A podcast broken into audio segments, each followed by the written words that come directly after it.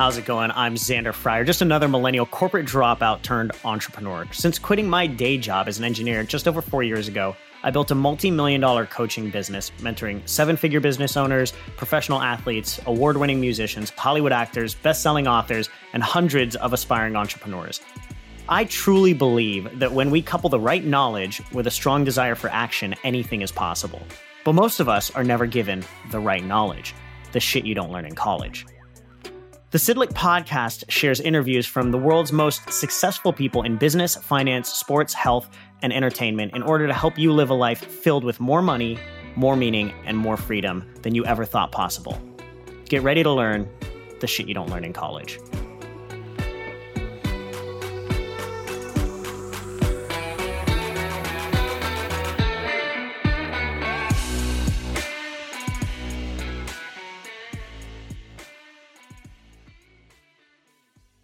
Hey, friends, how's it going? Welcome to another episode of Shit You Don't Learn in College. Today, I've got my new friend Ed Parco on. Ed is a talk show host, business owner, and Navy veteran with a bachelor's degree in marketing and a master's in international business and marketing.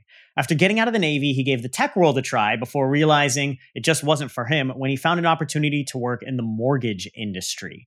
Ed's love for numbers and helping people have kept him in the mortgage field ever since. So he is a top real estate expert and the person to go to when it comes to home ownership and mortgages. So in this episode, we're going to dig into why everybody should be buying real estate right now and the steps to buy your first home in the next 30 days. This is despite what you might think about a recession coming up. How to get your first home with just 5%, 3%, even 0% down. So you put zero money down and you can get your first home how to turn 100K into 280K in a year, and why Ed thinks the real estate industry is going to continue to appreciate drastically over the next five to 10 years. You're not going to want to miss this because he shares some crazy numbers that I was not aware of. And don't forget, we only spread our message when you share this knowledge with others that need it. So if you enjoy this episode, please share it on your social and tag at Xander Fryer. And don't forget to subscribe to the podcast on iTunes and give us a five star rating so you don't miss any other great episodes. And for all of our shit you don't learn in college fans out there, if you've gotten any value from this podcast, don't forget to go to www.sidlickbook.com to grab your copy of the shit you don't learn in college book available now. You can also check it out on Amazon. But just head over and get the book. You're going to absolutely love it.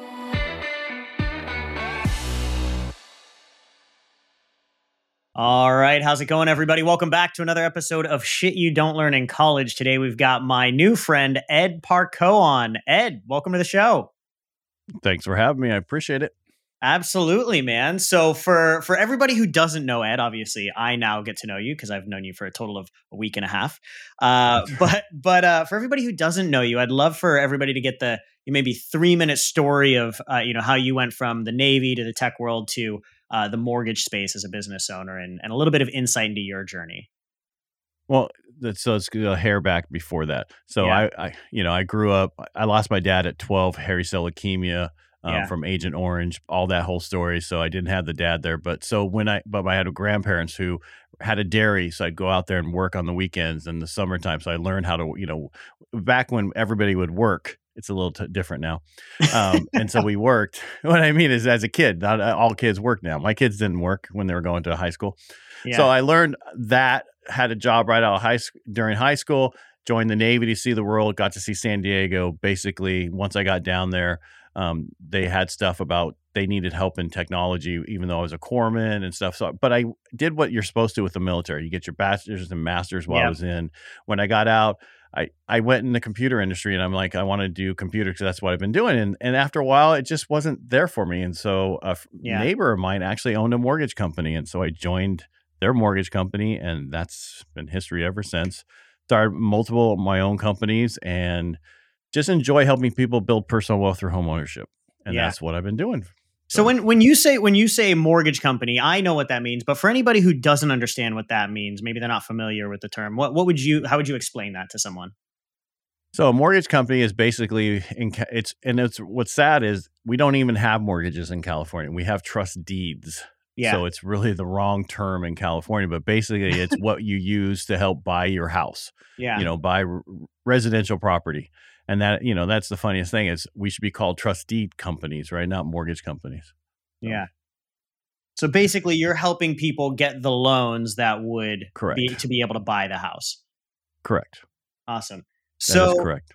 So how like as kind a, of a boring it's kind of boring stuff, but you know, I enjoy it. Well, you I mean, you, you and I were talking about this, right? Like you you're great with numbers and you love helping people. So obviously this ended up being an area that actually worked really well for you, right? Um right. question for you, how old were you when you got into the mortgage space? 27. 27. So you kind of found what was, you know, call your calling per se, or something that you were actually passionate about and enjoyed doing when you were 27.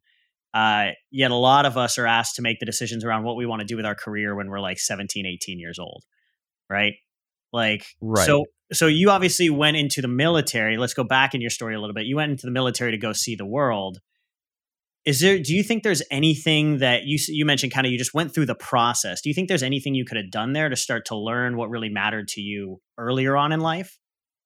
No but i did um, so i went in to be in the medical field and i thought i wanted to become a doctor or something along that line yeah. And i realized i l- enjoyed helping people just not helping people in the medical field. That yeah. was not what i like doing all right? Yeah. so um and and at that point so you, you, the question is yes i learned through the how to a lot through the Navy about yeah. how to deal with things and come out the other side. You know, the biggest thing they tell us when you get out of the military, lose who you are. And that's the one thing that I yeah. tell people not to do.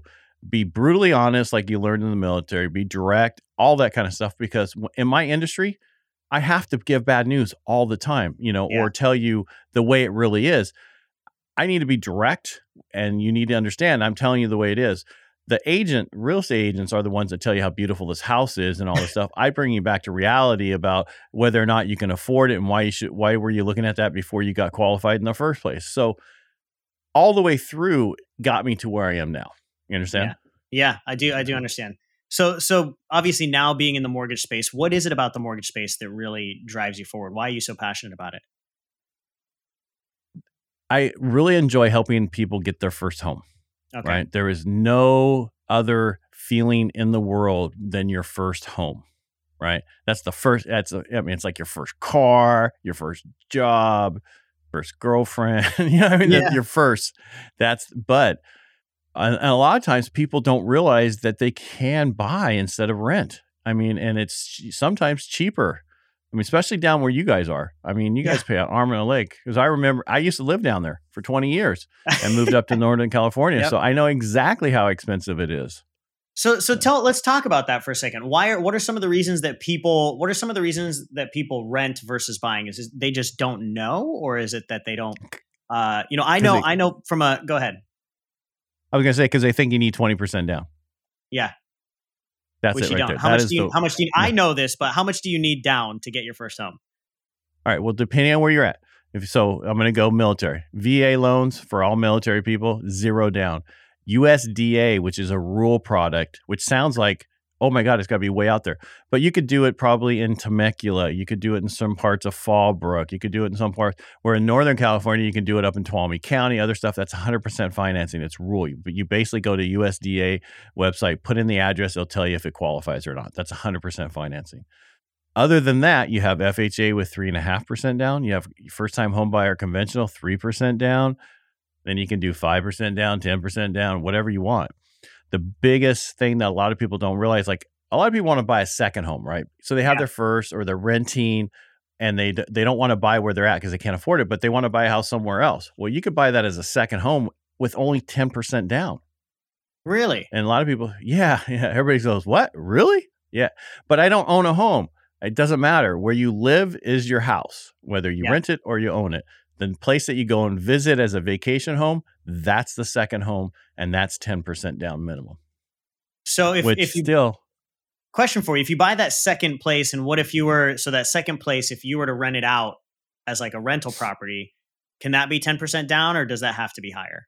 If you're going to rent it out on a regular basis, like month to month, right? You rent it, that would have to be 20 to 25% down. If it was like, what about short term rental, like an Airbnb or VRBO or something? If you like buy that? it, how about this? You buy it as a second home. What you do after that is up to you.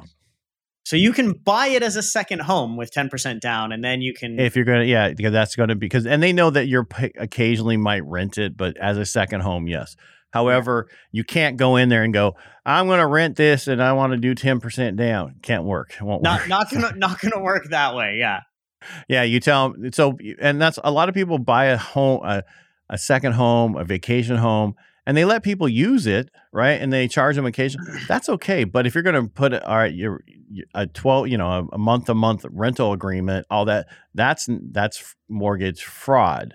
Mortgage yeah. fraud is investigated by the FBI now. That is prior illegal. to two, prior to 2006, it was not a big deal. Nobody investigated it.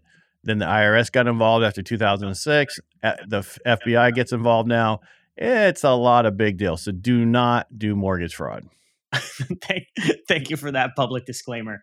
Um, what would you say? I, like, I'm actually really interested in this. I, I love talking about real estate. Um, it's something I'm really passionate about. I own a, a couple of investment properties in in uh, different states.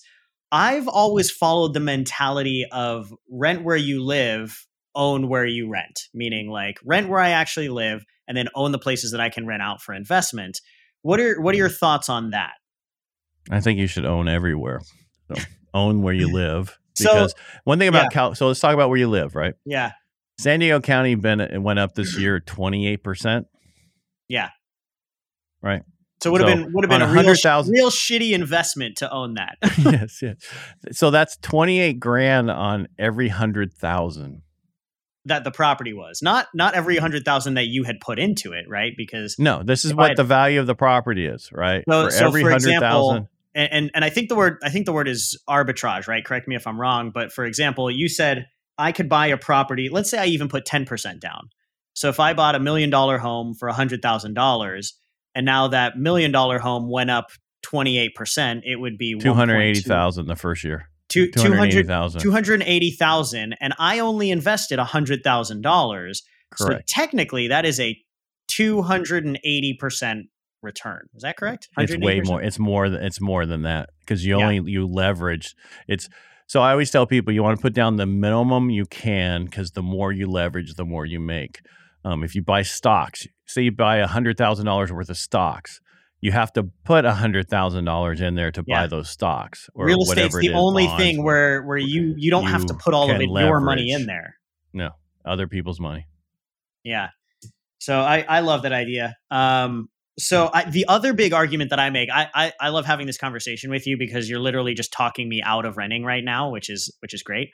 Um, so the other argument that me and my wife have are we are millennials and we hate being tied down to something right? So that was the that was the big idea of like okay we'd rather rent where we live in case we want to live somewhere else in a year we want to go do something else and we don't want to be tied down right? Eh, do you have any thoughts on that when it comes to owning where you live?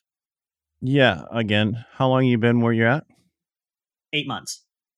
Okay and so here all right let's just say you're there a year yeah. Right. You can't use this for everything, but I mean, the appreciation value going forward. I mean, and you got inflation coming. You have all this other stuff coming, right? The one thing that always appreciate during inflationary periods is real estate. Is an asset. As an asset, always goes up in value.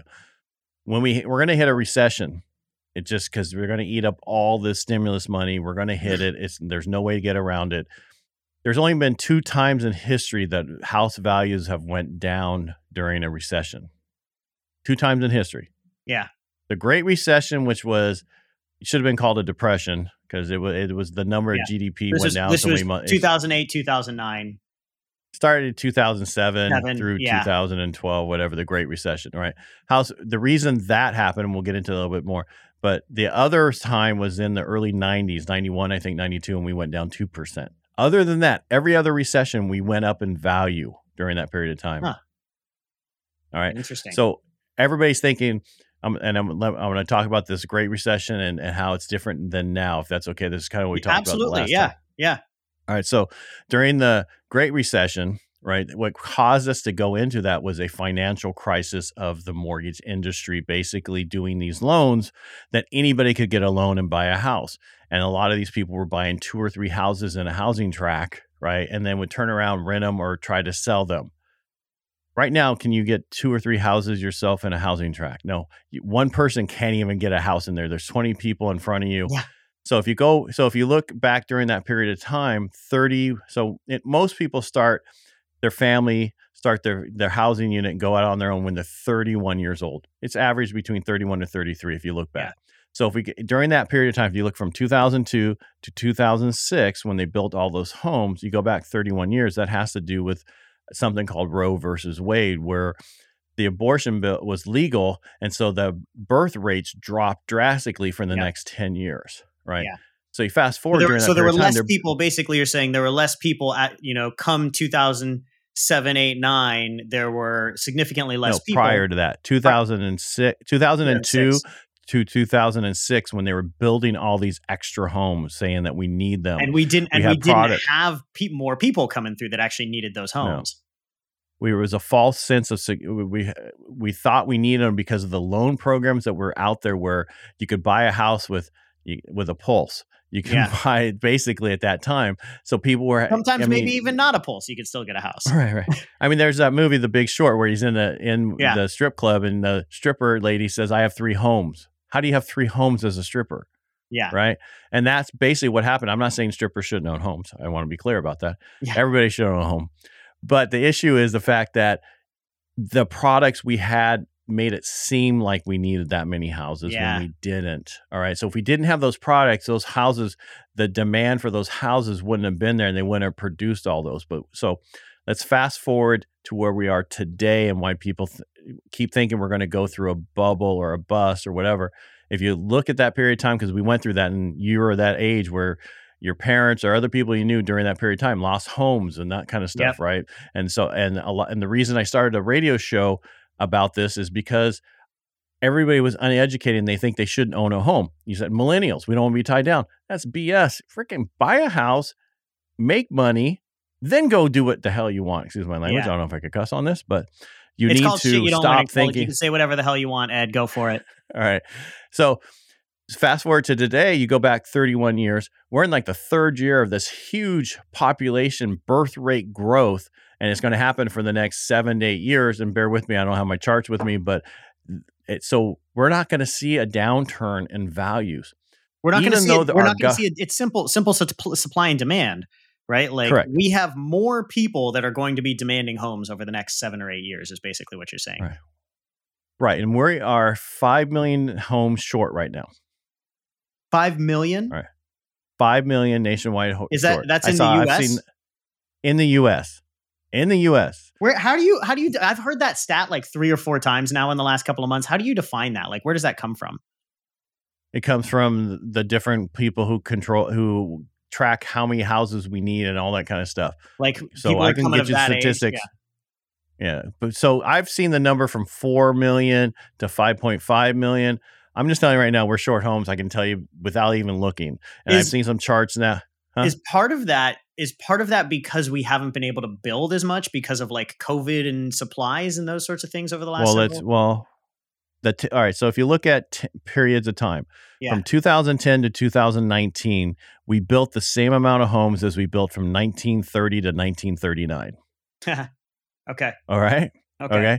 If you go back the 10 year period before that, it's like, you know, millions, 25 or whatever, some ridiculous number, right? Wow. That's we overbuilt. So if you look at that, we so we built hardly any homes if you, you understand yeah. that because you think about we built like 600 homes one year this we need 1.5 million homes on a regular basis for population growth period so one point the uh, as a po- as the population grows we need about 1.5 million new homes each year. year. and right yeah, now we're nationwide. 5 million behind so we're technically 3 years behind already well it's worse than that because basically they can only right. I think the max they're doing right now is 1.6 million, 1.7 million right this year. Yeah, and they say they need to do their normal 1.5 million plus 750,000 extra.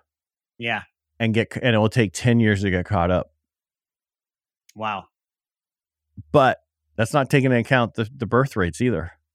So that's right? that's not even taking into account the fact that we have an increased birth rate that is now coming to that age of 31, 32, 33. Yes, that is correct. And the other issue you run into, there's not enough land. You go, think about it. Look where you are. Where are they going to build them? Out in the yeah. ocean? Inland more? Well, if you're going to build them inland more in that desert, why don't you just move to another desert? another desert that's a little bit less expensive than this desert here in, in San uh, Diego. Yeah. Right. And and I mean, because that's how California, right? A lot of they were saying a lot of people were leaving the Bay Area and moving to where we are up in Tahoe, other places. Yes, that happened. However, they sold that house at top dollar and had 20 people behind them trying to buy that house in the Bay Area. Yeah. Yeah, because right. so so uh, I'm I'm assuming you're still a fan of like location, location, location is king. Like if you are going to buy, get somewhere that people will want in the future, or. Well, I I, you know what? I don't know if there's a place that people aren't going to want. Yeah. Right. I mean that the thing for me is, I'm not big on relocating out of the state of California, and yeah. the reason is, I mean, I I hate our politics. I don't. I think we're a one party system. I think it needs to be changed because not everybody's represented, and yeah. that's a problem. But let's not get into that part. But once I leave California, there's something I have to deal with that I don't have to deal with in California. What? You know what that is? What? Weather. Weather. Right? Yeah. You go to t- you go to Nevada, it's hot a lot. Arizona, all those places. You go to Texas, humidity, golf ball hail, tornadoes. Yep. Right? Three. All right. So a lot of people say I'm moving to Texas because I'm going to save money. I can buy a house there. Did you know their property tax is three percent? I did actually. I've I've looked at. I don't know if anybody else knew that, but I did know that. yeah. So they actually, you if you run the number, if you don't make four hundred thousand dollars a year, you're not going to benefit from going to Texas. Yeah. So. Yeah, that's pretty crazy. But if you only, you know, a lot of people we lost in this last year, the year before, net migration was people who made fifty to hundred thousand dollars because they can't afford a place to live here in California, so they they move. Yes, if that's where your income is, you're going to have to move somewhere in order to buy because you do not want to rent. The rent, if you look at the rent numbers, they're going up. They're yeah. not leveling off. They're going up crazy. And where affordability of owning a home is at the lowest it's been since the Great recession pandemic, you know, not the pandemic, but the recession area where those houses were so inexpensive, even though rates were higher, they were more affordable. But if you look today, we're so close to that and house prices are up, interest rates are low. We're still low on interest rates, even though they've yeah. ticked up some. And you know, when I got in this business, I took people from 13 to 9 and they love me. If I tell somebody they're getting a 2.99, they think I'm taking advantage of them. So. yeah, that's pretty crazy. So, yeah. so I, I think I want to talk about that for a second, right? Because, like you mentioned, I think now you said you said so home ownership is at an all time low, but it is it is coming up. No, right? all yeah, it's affordability is affordability. at the, is at a very up no a, fill, affordability meaning that you can afford it, right? Yeah, that's at a very high affordability right now. Compared, the only time it was better was during the Great Recession when the values were so low. Okay, yeah, so more affordable um, and also mm-hmm. rental prices have gone, you know, through the roof right now. So, question for you on that one. Um, if I'm, let's say, so let's say I'm, uh, let's say I'm a starting entrepreneur, or let's say I'm in a nine to five and I'm looking to start to take advantage of this. Like, what what advice would you give somebody who is not a first? They haven't owned a home before. Maybe they are 30 years old, or maybe they're 25, or maybe they're 35 and they haven't owned their first home. Like, what what what should they start to do? Their first step they should do is talk to somebody like me. Yeah. To find out what they can see what, afford. See what they can afford. Eh, yeah. What they can afford, where their credit is. Because sometimes people have stuff on their credit they didn't even know was there. Right. Yeah. Credit is so king right now. We and that was another thing that's different today versus 2002 to 2006. And to, in that period of time, somebody with a 620 FICO score, there was like 387 million dollars of loans done during that period of time of low FICO scores, where today that's like 28 million. Yeah. It's so different, night and day different. It's important ever since the pandemic, the FICO score is so much more important because it just has. Um, during that period of time, everybody raised their minimums, right? That you could, so you needed a mm-hmm. 660 minimum versus a 620. Well, today that's back, but you don't want to. I, I, I, do these things on TikTok where I pull a thing out if somebody asks a question. One was mortgages with bad credit. And I said, you don't want to do it at all because you yeah. won't be happy with the process. You'll be upset with me. You'll be upset with everybody. You'll be upset with yourself. It's so much easier for me to work on your credit by just telling you go get a few secure credit cards, was, add your wife on her. Yeah, I was going to say work on you add you first. on her. Yeah. What? Work on your credit first.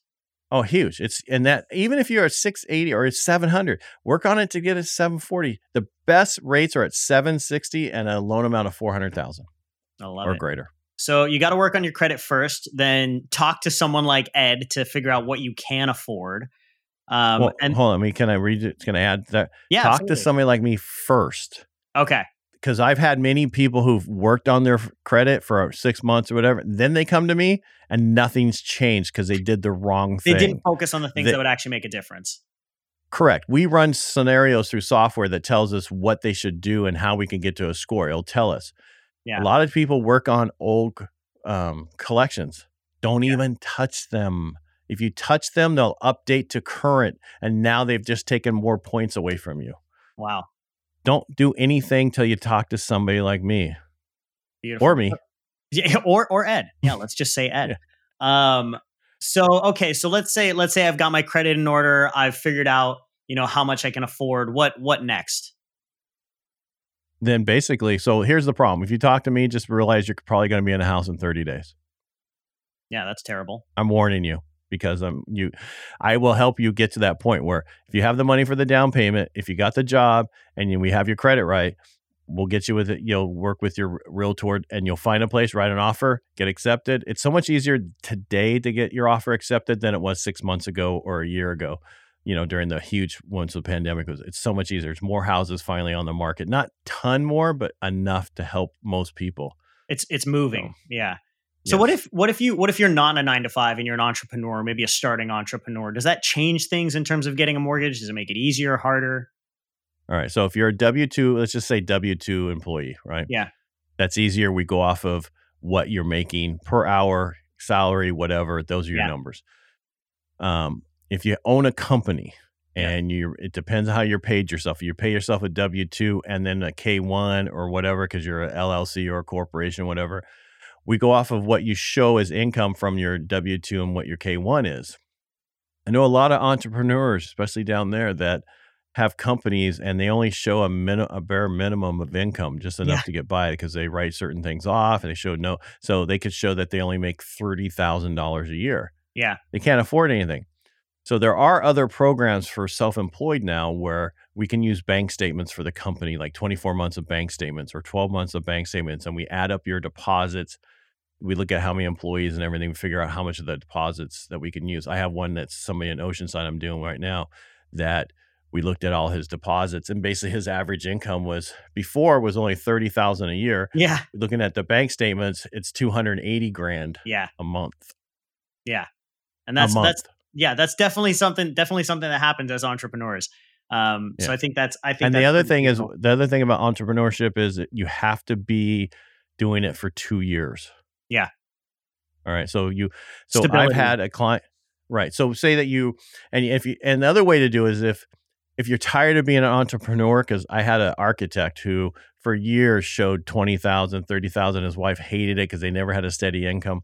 And he came to me, we wanted to buy a house. And I said, well, if you went to work for somebody as an architect, I could use that income the moment you get your first paycheck Yeah. because it's different the other way. Yeah. So what I mean is when you go when you leave W two and you become an entrepreneur, you know, that means sole proprietor, what corporation, whatever, you've changed how you get paid. You have to show that you can actually earn money. You you got to show that you've done it for 2 years that there's stability And that- that there's, yeah. Correct. Right. When you Yeah. work, which is so stupid because when you work for somebody, there's no more stability than any than that. Yeah. I mean, because they're they can fire you tomorrow because they don't like what you did. Or It could be you- it you could know. be another startup entrepreneur that could tank in the next 2 months or something, right? right. Um no, I think that's that's cool. So so now talk me through you started to get into this and I want to go a little bit deeper. Um obviously you have uh according to the numbers that you've shared, it sounds like the it sounds like the real estate industry as a whole in your opinion is going to continue to go go up for the next several years foreseeable foreseeable future. Right? I think there's a lot of people that just like you mentioned, they're thinking in their minds, you know, just like you mentioned, there's a recession coming and you kind of debunked that myth that like you know there's only been a couple of times that a recession has actually caused real estate to go down and it's you know percentages like 2% or whatever right um so so what are your what are your views for the real estate industry over the next let's say over the next 2 years the next 5 years and the next 10 years Um, I just hope it stops appreciating at the appreciation rate we have now. why is Right. that because it's going to get to a point where it's going to be so unaffordable. Right? Yeah. Think about it. Yeah. what's what's the average price in your area? Let's just forget your area. Let's talk about like Oceanside, right? It's eight hundred to nine hundred thousand for a house, right? Yeah, on average. So if you if that keeps appreciating at let's just say 10%, that's 90 80 90 grand a year. Yeah. At what point does it get to a point where nobody who lives there can afford what they is? You do, you, know you do that mean? for and, five years, and what was a 900k home is now 1.5 million or whatever correct. it is, right? Right, right. Yeah. So that's what that's what the so the and that's so right. I mean, they said San Diego was 28 percent last year, right? Yeah. This to this date this year, and I mean that and and nationwide we were 18 to 20 percent when you're nationwide 18 to 20%, that means California's through the roof. Yeah. Right. Usually it's we're 7% nationwide and California's at 10, 11, 12 or whatever. It's just, it's unfortunate. We need, there's, it's going to get to a point where I don't see the industry stopping, but it's going to get to a point where there's two things that are going to happen. Yeah. The, in the last year, we put so many people in low interest rates, right? Yeah during the pandemic, we shoved more people during that period of time than we normally do in like 10 years into really low 2% something interest rates. Yeah. Whether it's 15 years, 20 years, 30, whatever it is. Right now, the market is 85% of the of the houses sold in the market right now are resale, meaning not new homes, but they've been on the you know, they've resell. It's somebody had bought it years ago and they're reselling it. I have a feeling that that's going to go down to like 50%. And you know, this is my own thought. No mm-hmm. one's, this is me. I think to a certain point, why would I want to sell my house when I have an interest rate this low? Yeah. And go buy a house somewhere else with an interest rate, even if it's a half a point or a point higher, same house, that's going to cost me anywhere from four to $500 additional month. Say it's more than that. It could be a thousand dollars a month, right? Yeah. I took people from four and a half down to two and a half, and they were saving six, seven hundred dollars. Yeah. So basically, people are going to stop. They're going to stop reselling, and they're just going to sit in the homes. Correct. We're going to so, stay in their homes way longer than ever. We used to be seven years was average. Then it was 10 years. I think we're going to see 15 to 20 years. We're going to go how, back to the 50s. Yeah, how would that how would that affect the real estate industry as a whole? Let's see. Uh, people want to buy a house, but nobody wants to sell. You tell me, how does that supply help? yeah. So basically, what you're saying is your your worst nightmare, which is things continuing to appreciate, is actually a very real possibility. It's not my nightmare. I'm it's, old. It's so it's it's people who want to buy their first homes nightmare. It's my kids' nightmare, and yeah. and my grandkids' nightmare. I only have one grandkid because she did it early, but I know I look young. But um, the issue really is, it's and that's the, all this stuff that's happening right now with our government and all that stuff it's not really going to affect me it's going to affect my kids yeah. their kids their other kids all, and that's the, what you guys need to deal with. Yeah. And i mean i don't mean that wrong but you have to really look at what's happening. The market is so for you buy buy as much real estate as you can buy and can and actually can afford. Yeah. Buy everything you can. Yeah I'm writing that I mean, down. It's, it's and I don't mean and and it would have been better for you to do this during 2007, 8, 9, 10 when they were much lower. Um, the one thing about rentals when you buy them, they have to pencil. And if you don't know what that means, that means they have to cover the payment and you have yep. to have profit from it. Yeah. If it doesn't pencil, don't buy it. Don't look. People get into trouble when they go, oh, "It's going to appreciate it." Twenty. Ed said it's going to appreciate it twenty eight percent. Right? I didn't say yeah. that. I just said what has happened. Yeah. I want us to back to a normal four to five percent appreciation. That's still amazing over years. That's, that's how the still, Bay Area went. Phenomenal from, investment. Yeah. Yeah. I mean, that's why the Bay Area bought all their houses at thirty thousand, and now they're selling them for one point six million. You know, for over a thirty. That's basically what we're going to run into. Is now your kids are going to buy them for four hundred, and can you imagine every house is four million? Yeah. Right. That's, That's what's crazy. But that if you look back and talk to our parents and the grandparents, what did you buy for your house for? Eighty thousand dollars. Yeah. Right. Or sixty thousand dollars. Or I bought it for five grand. So, I mean, you can still buy stuff elsewhere much cheaper, but you got to live there. Yeah. Or you got to rent it. Yeah. yeah. So basically, moral of the story: buy what you can now. Buy what buy what you can afford. Get in there. And lock it buy in. Buy over time, and if and buy what you can now, and buy over time. I mean, yeah. My biggest thing is if it's if you're going to buy your first house, it's you, and it's just you, or you're helping your kid buy their first house. Buy a duplex, triplex, a fourplex. One to four units is the same program as a single family house. Interesting. Right? So I've done this a lot for a lot of agents I know up in certain areas where their first, their kid was like, "Hey," I'm like, "Help them buy this, you know, duplex over." And this one lady, she she bought a triplex. She lived in one, rented out the other two. Um, FHA three and a half percent down. That's the big kicker right there. Three three and a half percent down. FHA. She and she lived in there for a year, then had to go to school down where you are, and then came back and she'd rented the other room it's at a 15 to 2 i think it's almost $2000 a month profit now off of that wow. those units yeah. Wow. so she went and bought a single family home. I wouldn't let her put 20% down. I ran the numbers and told her put 10% down. Use the mortgage insurance because the mortgage insurance was like 30 bucks. I'm like divide 10000 so divide that 10% extra you want to put down by whatever your mortgage insurance is and that's how long it's going to take you to pay yourself back right? Or yeah, or the difference in the savings. It's going to take forever. Don't yeah. do it.